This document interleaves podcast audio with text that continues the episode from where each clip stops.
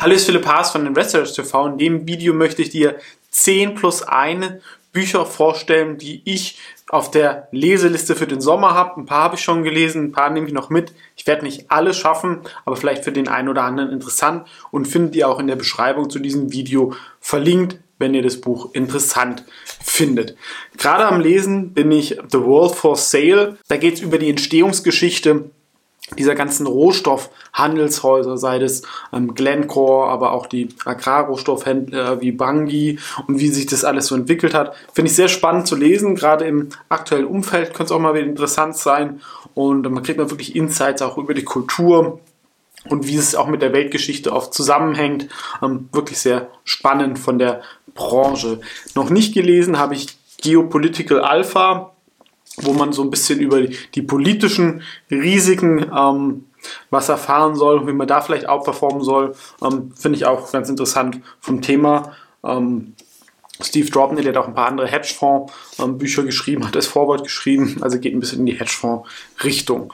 Ich habe auch immer eine Leidenschaft für Geschichte, deswegen American Banks von Roger Lowenstein, der hat einige meiner Lieblingsinvestmentbücher geschrieben und hier geht es um die Gründung der FED.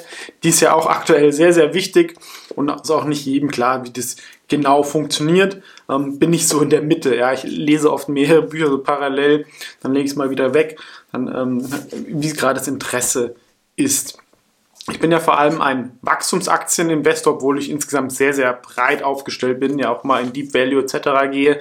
Ähm, hier erwarte ich mir ein paar Einblicke und neue Ideen zum Wachstumsaktien, das Buch von Terry Smith, Invest for Growth, ähm, dass man halt die besten Aktien oder Unternehmen kauft, das sage ich ja auch immer. Allerdings halt auch nicht um jeden Preis, da muss man gerade im aktuellen Umfeld ein bisschen vorsichtig sein auch angefangen zu lesen, liest sich sehr, sehr leicht, ist die Kunst des guten Lebens. Da geht es ja auch bei mir ein bisschen drum, dass man sagt, investieren und finanzielle Freiheit ist kein Selbstzweck, sondern einfach eine sehr, sehr gute Möglichkeit, um halt selber ein selbstbestimmtes und freies und glückliches Leben zu führen.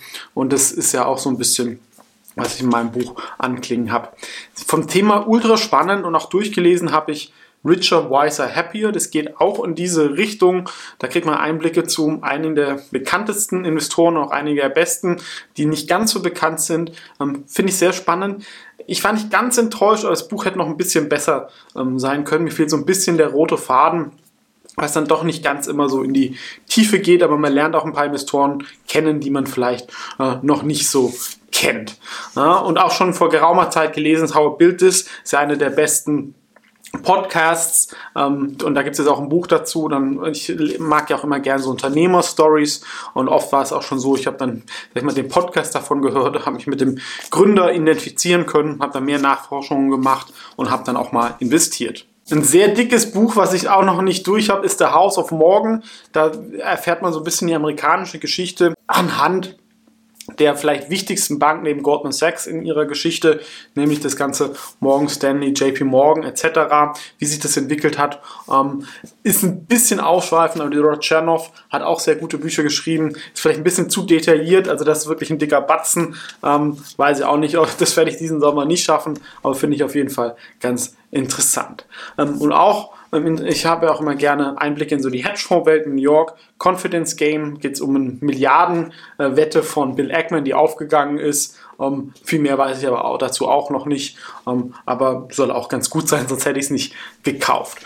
Und ich will ja nicht nur immer in Internet und digital ähm, investieren und oft finde ich auch immer, kriegt man die besten Insights in, in, über Bücher. Die kosten relativ wenig Geld im Verhältnis zu irgendwelchen Sell-Side Research Reports die dann doch nicht von den echten Experten geschrieben wurden.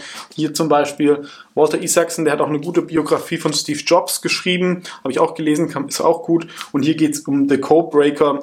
Da gibt es ja auch so eine neue, ähm, diese ganze Gen-Editing-Branche, die uns auch die nächsten zehn Jahre begleitet und dass ich da noch ein bisschen mehr Einblicke bekomme und vielleicht dann auch da nochmal mehr Investments führen werde. So, sind es zehn Bücher? Ich glaube schon. Eins, zwei, drei, vier, fünf, sechs, sieben. Und ich habe ja noch eins versprochen. Das ist mein eigenes Buch, Die Kunst des Investierens. Das lese ich natürlich jetzt nicht selber diesen Sommer, aber vielleicht für euch interessant. Aktuell kann man es nicht kaufen, weil das ist noch die Version, die ich selber produziert habe. Es geht ja in den Verlag, man kann es aber vorbestellen, kommt Mitte September raus, ist, ist auch verlinkt.